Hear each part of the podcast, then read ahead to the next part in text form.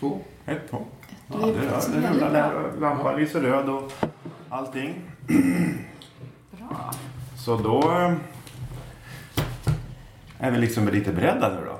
Är vi på G? Vi är är vi laddade? Vi är Nu är laddade. det podd. Ja. Nu är det, nu är det liksom... eh, Nu är det inte bara vi. Nej. Snart. Precis, nu är vi med världen.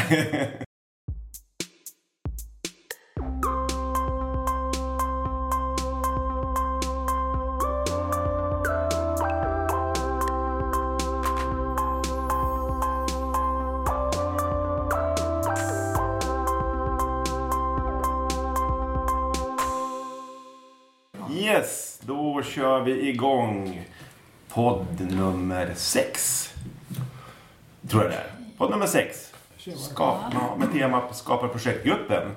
Ni ska vara hjärtligt välkomna. Och eh, vi som hälsar välkomna är då, eh, vilka då? Jag vänder mig till vänster. Lars-Erik Persson. Lycke Silverbrand. Fredrik Larsson. Yes, och Ulrik Jansson.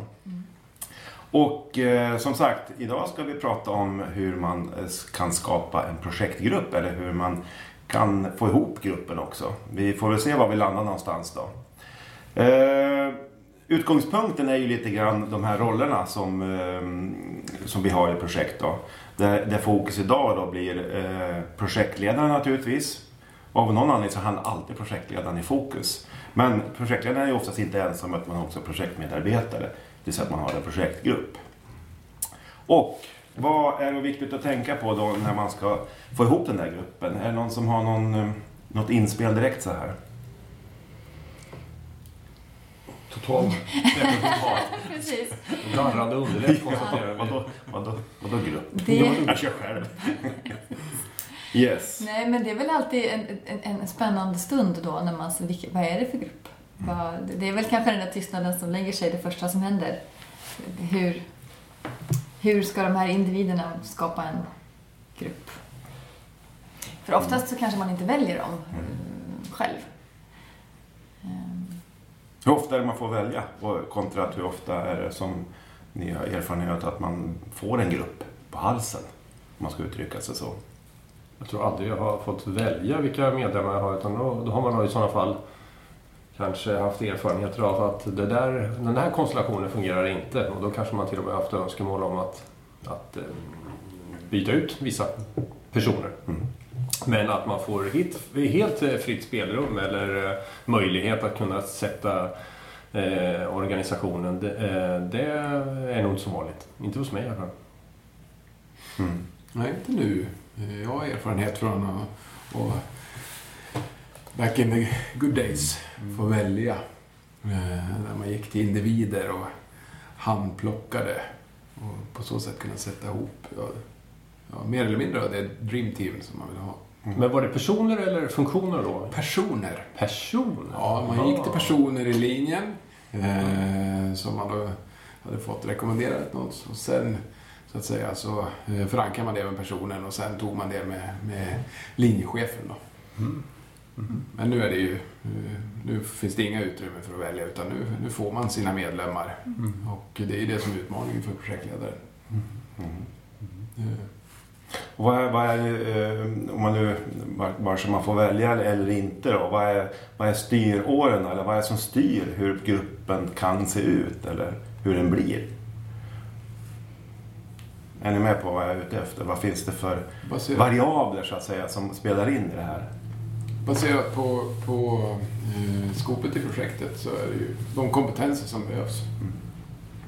Man får en grupp då. Jag tycker rent teoretiskt så håller jag med om att så borde det ju vara. Men det är inte helt ovanligt att man får en grupp som man, som någon tycker, de här, de här borde finnas med enligt det skopet, så som jag uppfattar skopet. Men det är inte alltid att man uppfattar det på samma sätt. Så ibland kan man ju ha funktioner i sin grupp som man tänker att de inte riktigt passar in. Så, och så, om man tänker sig vilka uppgifter man har att göra, man ska lösa några problem. Och i de problemen så behövs inte alla de här funktionerna. Eh, om det är ett långt projekt som, så kanske de använd, behövs lite längre fram, men inte just nu. Alltså, eh, det har jag erfarenhet av. Det det ser- är lite svårt faktiskt. Det är som två skilda saker. Eh, jag har inga medlemmar som... Det är jag som spetsar vilka kompetenser vi behöver. Eh, så jag har inga eh, kompetenser som inte finns behov av i projektet. Jag spetsar ju behoven när jag gör min specifikation. Och då är det så att deras, deras delaktighet i projektet när man just ska göra vid, utföra vissa av, av de aktiviteterna och arbetspaketen kan ju vara vid olika tidpunkter. Så visst, vissa är ju, har ju ett mindre engagemang i, i, i början, för deras kommer senare vid en implementering, checkning eller vad det nu Mm. Eh, Då tycker jag att det är viktigt att de deltar på projektmötena då. Då blir det en informationskaraktär. De kan tycka att min, mina arbetsuppgifter kommer senare då. Men, Ja, just det. Att, man, att det kan vara bra för gruppen att man är med hela tiden. Men då ska man ha en bra anledning att vara med. Annars så blir det också knepigt i gruppen. Här är någon som sitter och lyssnar ja, i ett halvår. Ja, så att det där är också en grej att jobba ihop gruppen utifrån Ja. att den hela tiden ändras. Samma personer fast den ändras ändå. Dynamiken ändras. Ja. Jag, har inga, jag har ingen erfarenhet av att ha kompetenser som någon har pådyvlat mig. Det har jag. Där, där, där kanske till exempel intressenter ser till att plocka in folk för att nästan lite grann bevaka projektet. Mm. Eh, Det är ju det, är- det är en prekär situation Mm. som projektledare. Då ska man hantera eh, projektmedarbetare som har kanske inte den roll som man skulle vilja att de har. Eh, De, de, de är nästan lite övervakande i projektet. Därför att någon beställare eller någon annan intressent är en viktig intressent, en finansiell till exempel. Så det där måste vi ha med i projektet. Och då kan man tycka så här, ja, men då så ska inte den personen vara egentligen projektmedarbetare utan kanske i så fall sitta i styrgruppen. Då. Men det, det är nog olika beroende på vilken organisation man befinner sig i. Mm. Mm. Sen kan man ju också ha folk som är på upplärning. Det kan det också vara. Att vi har med någon, ja men den behöver kunna det här framöver så det är bra att den är med. Sådär. Det är en annan situation i och Ja, för sig. det, men- har, det har jag erfarenhet av. Mm. Precis. Ja, det också. Det är ju... Men det kan ju vara roligt på ett annat sätt. Mm. Mm. Det är en annan sorts som Trainee till exempel, en sån funktion som jag har haft med. Mm. Det, Och när, när någonstans liksom, när kommer man till skarpt läge när man börjar prata om personer och hur, alltså individer istället för eh, kompetenser och funktioner? Eh, Är ni med på det, hur jag menar då? Alltså, någonstans börjar, måste man ju komma till, till människorna. De här, alltså namngiv, ja, namngivna människor. Ja, men oftast är det att man har en dialog med den som, eh, som, är, har, eh, som är linjechef. Att om jag behöver resurser från ekonomi, alltså en controller, då, då har man ju en dialog med, med den som är ekonomichef eller ansvarig för den funktionen. Och så får den personen föreslå då vilken resurs som man får sig tilldelad. Eller man kan ju till och med ha önskemål om. Mm. Så oftast är det ju med linjeorganisationen. Det är, den, det är den erfarenheten jag har. Att man har den dialogen. Och sen efter det då får man skriva resurskontrakt. Men det gör man ju oftast med den linjechefen. Eh, har jag fattat. Mm. Det brukar jag göra i alla fall. Och att man också får en mix av folk från linjen, man får in konsulter. Ja. eh, Man får, av olika, alltså det är en, sak- kan ju vara en salig blandning av folk Mm. som man har att hantera med lite olika utgångspunkter och lite olika bakgrunder. men man spetsar ju vilka kompetenser man behöver för genomförande av, av fasen. Sen vid beslut om fasen så, så blir det ett äskande. Och så, till, så får man ju då de kompetenserna från linjen som man, man då har äskat. Och så står man där med, med sin projektgrupp då. Eh, Där man har fått de kompetenserna då som de anser möter de spetsade kraven. Då. Om vi tar det här lite vidare då, eh, från liksom att man har spetsat kompetenser och man börjar komma in på individnivå, då är jag inne lite grann på det här med personligheter också. Hur mycket spelar det in i era, eh, i era verkligheter? Otroligt mycket. Mm. Ja, Ja. verkligen. Det kan ju mm, både stärka och stjälpa eh, ett helt projekt när, de, när det faktiskt inte funkar på det personliga planet. Men eh, en viktig aspekt i det tycker jag, det är ju att man oftast Oftast är det ju en speciell sorts människor som blir föreslagna att jobba i de här projektgrupperna. Det vill säga, det är de som tycker om det är liksom inga, oftast inga förvaltningspersonligheter alltså som, som jobbar med förvaltning utan det är oftast, eller förvaltartyper, utan det är oftast människor som tycker om att jobba med nya grejer och, och så vidare. Och där har man ju en sorts, en speciell, eh, oftast är det ju som så att de personerna har en speciell karaktär eller en speciell sorts människor som jobbar och tycker om sånt. Oavsett vilken yrke de har eller eh, roll de har i projektet. Och det tycker jag är viktigt att man också tar tillvara de människorna som är de här ifrågasättarna. Eh, Så att man inte bara har sådana här fast forward eh, ja-sägare som eh, kör ungefär som Precis. projektledaren också. Att ja, men det här ska bli jätteroligt och entusiastiskt, nu ska vi dunka in det här systemet eller vad man nu ska göra.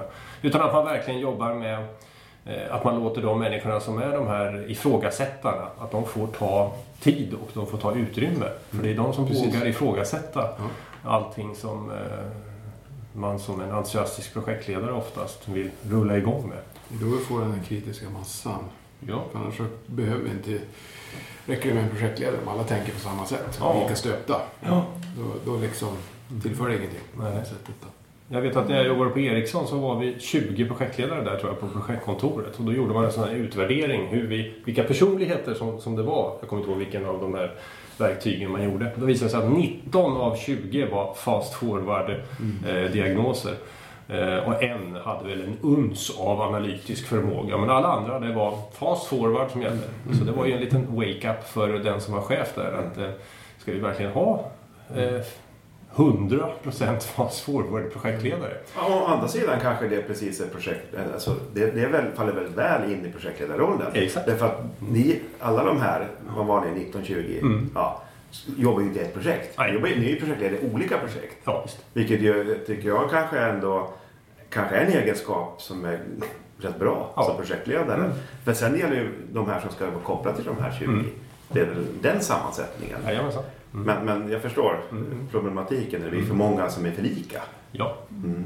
Och då är du inne på verktyg. Eh, eh, Det finns ju ett antal verktyg med personlighetsanalyser och vad det nu heter för någonting. Eh, Har erfa- erfarenhet av olika verktyg? Ja. Eh, Ja. Vad, det, vad, vad körde ni då på Ericsson? Nej, Kommer då, eh, jag tror det var Belbin vi körde där på, eh, på något sånt. Och jag har gjort den här, vad heter den, IPU har jag gjort sen senare. Men eh, jag har inte någon erfarenhet av att, tyvärr måste jag säga, för det skulle vara ganska roligt, att man eh, tillsätter gruppen innan efter den analysen. Utan det har man nog fått göra sin hobbyanalys vid de första projektmötena. Att, jaha, är det där en sån där person? eh, för det skulle vara roligt att prova. Man kan säga bättre sent än aldrig då. Eh, ja, Men det, det, i den bästa av världar så skulle man ju vilja ha det innan. ja. Så att man, att man, att man gjorde sammansättningen utifrån personanalysen. Ja, precis. Så att man Men inte det- fick eh, 100% fast forward. ehm, Och så ska man hantera den situationen. Ja. Då vet man om det, men hur gör man av det? Vad gör man av den kunskapen? Ni andra då? Lycke? Eh, Jag har inte, alltså jag har gjort, utefter, jag har läst om de här verktygen och sen så har jag applicerat det sådär. Så det kan väl, det som jag tycker de funkar bra är att det är ganska stiliserat. Det är liksom fyra sorters personligheter på lite olika sätt ju. Och det kan vara bra att använda det när man analyserar sin grupp. Och så kan man säga, ah, okej, oj, några analytiska, oj, jag har några som är mera, eh, kanske, inte vet jag. Drivande. Dri- ja, precis. Omhändertagande, kreativt. Ja, det finns ju Just lite det, de olika sådana fyra. där Ja, så att man, färger, djur och vad det nu kan vara för någonting. just det, det finns lite varianter. Så att de, jag tycker de hjälper när man ska analysera gruppen så att man Mm. inte analyserar person för person utan man kan gruppera lite grann och så kan man se ja, men hur gruppen funkar med varann och vilka som funkar mer tillsammans och, och hur man själv ska agera. För jag tycker det är viktigt att stötta de personligheter, det man är stark på är bra att man kan stötta det.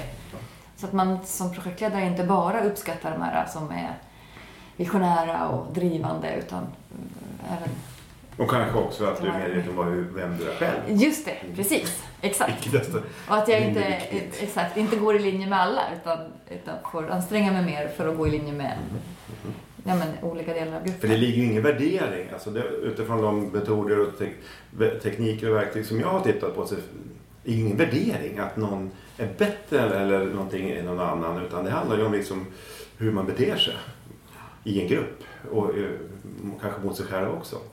Det är det som är värdet i det här. Mm. Att man är medveten om Och det är det som är stora värdet också. Att för annars så kan man tänka att alla som är lika jag, mig själv är lite bättre. Alltså, Det är lättare att trivas med dem som är lik en själv och så tycker man att ah, det är lite Men är det bättre trivas skara. vi ska göra? Men, nej, men Nej. precis, exakt. Utan Ja, delvis blir- är det. Ja, fast vi ska ju helst vara produktiva. Det Ja. får man ju ändå, det får man ändå gå, gå först Mm. på något sätt. Eh, Kompetensverktygen jobbar inte alls med dem direkt mot gruppen eller individer utan eh, i min roll som projektledare så, så jobbar jag bakom kulisserna då för att få bästa dynamiken i gruppen och få dem att fungera tillsammans eh, och arbeta så mycket de orkar och kan utan att de själva vet om det. Mm. Så att jag tror att faktiskt skulle jag i, i en inledande skede av en projekt, start av ett projekt, genomföra någon form av som test och formar så jag tror att det skulle eh, inte mottas så, så, väl så att säga. Det tror jag inte. Utan det, utan, eh, det, det blir till att jobba löpande med, med gruppen och på individbasis se vad, vad är det för, för kategori av människa. Och sen då så att säga se hur, hur man pusslar lagspelet. Mm. Så du ser det mer som ett verktyg för dig själv Ja, att kunna ja, ja. tuna eller Ja. Justera i, Ja. eller hur du ska hantera olika Ja, grupperingar eller, eller relationer. Ja. Jag kan ta ett faktiskt fall för att få det. Nu. Det kan vara ett ver- verktygsperspektiv. Eh, gruppering, mötesform. Så finns det ju, ja, det finns ju alla som vi var inne på, färger och så, men man kan bara prata introverta och extroverta människor. Människor som eh, extroverta vill ta stort utrymme, prata mycket i mötesformen och, och Eh, kan behandla och analysera information snabbt. Så är det mer introverta som måste ta till sig informationen under mötet kanske bearbeta. Eh, för att sen i slutet på mötet komma då med något revolutionerande. Alternativt inte ens det, utan måste gå hem på kammaren och sitta. Eh, och det kan ju upplevas som en, inom det perspektivet då, en, en jobbig människa. Jag ska, ta upp det, ska hen ta upp det där på slutet. Vi har ju redan pratat om det. Men har jag då kommit så långt att jag vet hur den här människan fungerar så måste jag också anpassa då hela strukturen i mötet för att vi ska kunna ta hand om den kreativiteten som finns i den personen under den här sessionen så att säga. Så det är ett typiskt exempel liksom, som jag själv måste skapa med de här ja, form av kategoriseringarna och sen jobba med dynamiken i gruppen. Skulle man då, i i ett sånt fall, om man har någon sån personlighet, skulle man kunna plantera det innan så att den personen får förbereda sig inför mötet? Nu, nu, nu tar du det. Man måste jobba med sådana saker. Ja. För alternativet är att du, att du låter liksom, den här personen få utrymme efter mötet, Ja, att, att komma ikapp. Liksom. Det, eh, Kan man jobba proaktivt Ja, med den I, typen av I det fallet så kanske man måste gå och genomföra en mindre liten förberedelse med personen till exempel. Mm. Som är på banan. Eh, Det kan vara ett enskilt samtal i frågan för att det inte ska upplevas som att, att han, hen är jobbig liksom. Den grejen är ju att det, är, det är ju, tar längre tid. Vi behöver jobba med analysen och processen på ett annat sätt. Liksom.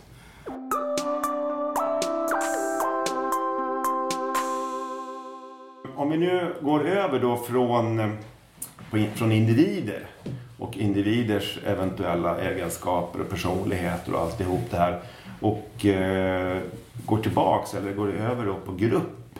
För individ, en grupp är ju individer, eller hur? Men, men eh, i, i min värld så är en grupp är ju bara en samling människor. Men i ett projekt vill man ju inte bara ha en samling människor.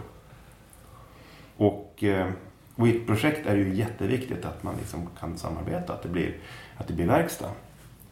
Och då, är, då, då slänger jag ut det här med, det här med team. Att gå från grupp till team. Vad har, är, är det någon som har någon idé och tankar om det? Är en grupp alltid ett team? Nej, absolut inte. Absolut. Jag, tänker, jag tänker att det är en av de viktigaste uppgifterna kanske att, att skapa, som du säger, att gå från grupp till team. Det är Mm. ett snyggt uttryck. Mm. Och det är det man kämpar med i början där. Man försöker få någonting gjort men det är ingen idé förrän man har skapat det där teamet av just de personerna. Och det är en ganska stor frustration nästan varenda projekt i början. För det är ett, ett man får kämpa för det. Och det finns tyvärr ingen så här, så här gör man. Steg ett, steg två, steg tre. Utan det, ja, men det får vara anpassat till de som är där. Och det ligger ju faktiskt, tycker jag, mycket på projektledaren att se till att gå från grupp till team, om man säger. Finns det någonting man kan... Något verktyg? Hur man gör? Hur, kan man, hur man kan få den här gruppen att bli ett är det någon som har någon erfarenhet? Och det absolut viktigaste tycker jag det är att man har en gemensam målbild. Alltså, sen har man olika kompetenser och olika erfarenheter och liknande sånt där. Och olika personligheter. Men om man inte har en gemensam målbild, då skiter det sig direkt. Så en gemensam målbild, den måste man ha. Sen så kan man börja yxa saker och ting. Okej, gemensam målbild. Larsa? Ja, Har det du är några små knep som du kan dela med dig av? Ja, det är ju gruppstadiebildningarna som vi ska ta oss igenom då. Eh, eh, det vill säga, det har de här formande, stormande, normande och ja, det finns lite olika modeller men summan av kardemumman det är att vid gruppstadiebildning så måste du ta dig igenom ett antal faser. Och behovet av ledare är ju stort i början. Sen kommer gruppen och så blir det en team och så jobbar man team. Sen kommer det en ny gruppmedlem. Då ska vi igenom de där faserna igen. Det kan gå snabbare då. Man måste igenom och då är behovet av ledare igen stort då. Som, som projektledare. Så vi, vi, verktyget för oss är att, att vara medveten om att vid bildandet så är det ett antal stadier vi ska igenom. Det är viktigt. Och att det är naturligt. Ja, Att det är bra, naturligt. bra, för jättebra. att det, ibland så kan man ju få panik över att eh, herregud, ska det vara så här resten av livet? Då är inte det här något roligt längre. Nej, precis. Utan det är helt naturligt att Ja. man går igenom de där stadierna. Jättebra, jättebra. Precis likadant som när den här eventuellt nya personen kommer in. Då vet man om att nu jävlar är det rollsökning som gäller. Mm. Ja, så är det. Så enkelt är det. Och det här kan man ju se så jäkla tydliga exempel på. Inte Ja. bara i projektsammanhang. Utan i alla sammanhang där man har en gruppering. Mm. Som, har liksom, eh, som ska gå igenom det här. Nästan varje dag. Eller åtminstone väldigt ofta så ser jag det här. Mm. I olika grupperingar där jag är med i. Eller, eller har insyn i i alla fall. Jag eh, har ägnat mig åt att titta på dokusåpor och inte baserat på innehållet som sådant. Utan eh, titta på hur produktionen jobbar med dokusåpor. Eh, och till exempel det här med gruppstadiebildningar. När du kommer till en viss del i programmet när det börjar bli tråkigt, när man har funnit rollerna, vad gör de då? Skickar de in en ny spelare då. Eller tar bort någon. Då rör man om i gruppstadien, eller i gruppen och så blir det nya gruppstadiebildningar, nya formationer. Så att, att eh, de här dokusåporna är ju, är ju tämligen enkla ur ledarskapsperspektiv. Man ser hur, de, hur produktionen jobbar med dem. Mm. Jag tror att de använder sig av de här modellerna. Ja. Firo-modellerna. Ja, ja, precis. Det är, så, så enkelt är det. Det är det som är där bakom. Det är när de bygger dramaturgin utifrån det. Korrekt. Helt rätt. Helt Och rätt. det mest intressanta tycker jag i den svängen, då, man kan dra mycket lärdom av de här. Sen måste man ju genomlida en massa skit. Ja, det är precis. Det, det lär man Det, det är nedsidan, men man kan lära sig så mycket projektledare. Det är ju när de skickar in en person som har åkt ur. Ja. Som får ju liksom en revival. Ja. Jädrar anamma alltså. Då händer det grejer. Mm. Då blir det jobbigt. Ja, ja, det blir jobbigt. Va? Mm. Det, så att, eh, mm. Mm. Ja, det är som, som du säger, man ska ha koll på det här därför att man kan inte göra så mycket åt det. För man, per definition, så tittar man på teorin och gruppfaser och grupputveckling då, så, så ska vi igenom de här. För att det måste bli sämre för att det ska bli bättre. Men vi måste igenom de här faserna. Ja. Och det här, det här handlar väl kanske, tycker jag i alla fall, att man försöker eh, kanske... Projektet är ju tidsbegränsat och tidspressat. Här gäller det att trycka igenom det här så fort som möjligt utan att för den skull hoppa över. Mm. Det är det som är grejen. Man kan nästan, man kanske skulle kunna använda sig av dokusåpa eh, dramaturgin. För att liksom skapa. Genom ska vi. Ja, men precis. Men sen är det en svårighet. I, när man tittar på en annan grupp som, som går igenom det så kan man ju se faserna. Men i, när man är projektledare i en grupp så är man ju en del i gruppen. Yes. Så man är ju själv med är en i... del i hela. Ja, och det där är ju ja, det där svåra. Att man, man ska kunna se. Det här är helt normalt. Det är så att vi har konflikter och det är det som Mm. gör att vi för oss. Och sen som du säger Ulrika, att man kanske pressar på också så att det Man kan ha små knep. för att driver fram lite. För att liksom Mm. man kan trycka in lite, kan, lite party och sådär. Man gör någon kick-off och Ja, sådär. Det är inte bara för att man ska liksom ha lite kul och liksom sammansvetsa gänget. Det är också för att provocera fram kanske en och annan eh, kantighet där det liksom eh, gnistrar mellan personer och så vidare. Och enligt de här modellerna, vi pratar om de här modellerna, då är det ju att man har någon slags inkännande fas i början. Alla tassar på tå och, och, och, och, och kollar in liksom hur, hur, hur är de andra. Precis. Mm. Och sen så kommer man till en konflikt, konfliktfas där man ifrågasätter och sen så kommer man ut på andra sidan. Förhoppningsvis då. Det kan ju krascha under resans gång också om det blir så dramatiskt. Men då ska nog inte den här gruppen jobba ihop. För det är lite självmarkerande. Och sen är det väl också en, en viktig del i det här som jag brukar poängtera. Eh, I början är det lite jobbigt, eller i början hittar man sina roller och sen så gör man lite, lite konflikter och så hittar man, ja men så vågar man ifrågasätta. Men man är egentligen produktiv efter att man, man har gått igenom flera ganska jobbiga faser. Så det gäller att trycka igenom sig för att överhuvudtaget bli produktiv och kreativ och liksom prestera på, på en hög nivå som vi vill inom våra projekt. Så att, eh, ja. Mm. Man, ja, det finns ju ett, en god anledning också, så brukar tänka. Att, att vi, sen kommer vi till det här braiga stadiet som vi faktiskt nästan alla trivs i. Att man producerar tillsammans. Mm. När ett plus ett blir fyra. Liksom. Men att vi är så pass enkla som människor rent generellt, det bevisas väl på, på, på heter det, UGL-utbildningar. Är det någon som har, Mm. Ja, här? har du gått det? ja, jag har gått det. Det går ju nästan, de säger, det sägs att man kan räkna ut när, här, när saker och ting inträffar. Mm. I, I stort sett. Det kan nästan räkna på timmen. Det Ja, som en, ja, absolut. när det kommer att inträffa. När, när den som ska åka hem åker hem. Då, det, det, är där- det är där. Mm. Det är så utmejslat, det är så pass fin i Men du får Ja, inte berätta någonting Och så om det. nej. Men, eh, Men, eh, så förutsägbara är vi ju. Ja. Men ändå måste vi gå igenom det allihopa. Alltså, Ja. det är, det är motsägelsefullt det där.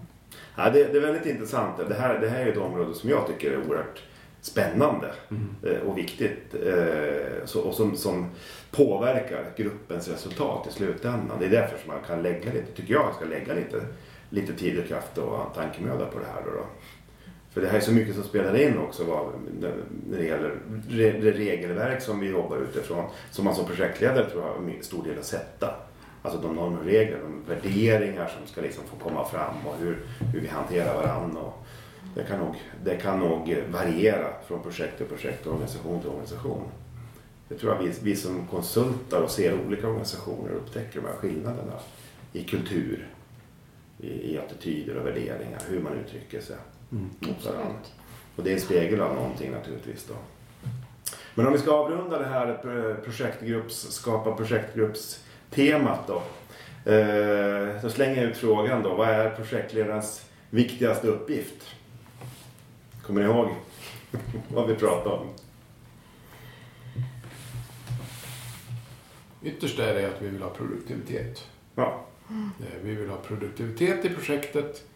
Och hur får du och då det? har vi Och så som... ska vi hitta Då har- förutsättningar Ja, för det. va? vi, vi, det är vår roll att, att skapa optimala förutsättningar Mm. eh, för att få produktiviteten liksom, i projektet.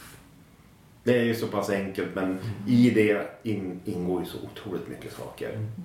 Allt ifrån att man eh, sitter på ett bra sätt eller har för- förutsättningar ekonomiskt och man har förutsättningar resursmässigt och man har, det, alltså det finns en planering, alltså allt, hela skalan.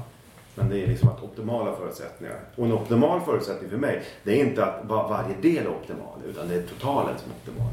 Vilket gör att man får ibland får avkall på vissa saker. Och det kan ju kännas jobbigt. För det totalen ska bli optimal. Mm. Spännande. Och, och det här kan man ju som sagt fördjupa sig i ännu mycket mer om man vill. Det finns ju som teorier och det finns teorier runt det här med projektbildningar. Och det handlar ju inte bara om projekt utan det handlar ju om grupperingar i alla sammanhang. Det handlar ju eh, i, i privatlivet, föreningslivet, vad man nu, i, i linjeorganisationer, verksamheter. Mm. Det är ungefär samma mekanismer. Och det är den anledningen till människor. Precis. Det är bara det att vi har alltid lite mer bråttom i projekt. I projekt, vi är- vi är alltid lite mer pressade. Ja. Vilket gör att vi måste alltså alltid koka ner allting och göra det liksom mer... Ja, det är det som är skillnaden tror jag. Mm, tror det. Bra, är det någon som vill tillägga något? Alla nöjda och glada? Mm. Ja. Absolut. Då tackar vi för oss för den här gången och återkommer. Mm. Ha det så bra, tack så Tack ska du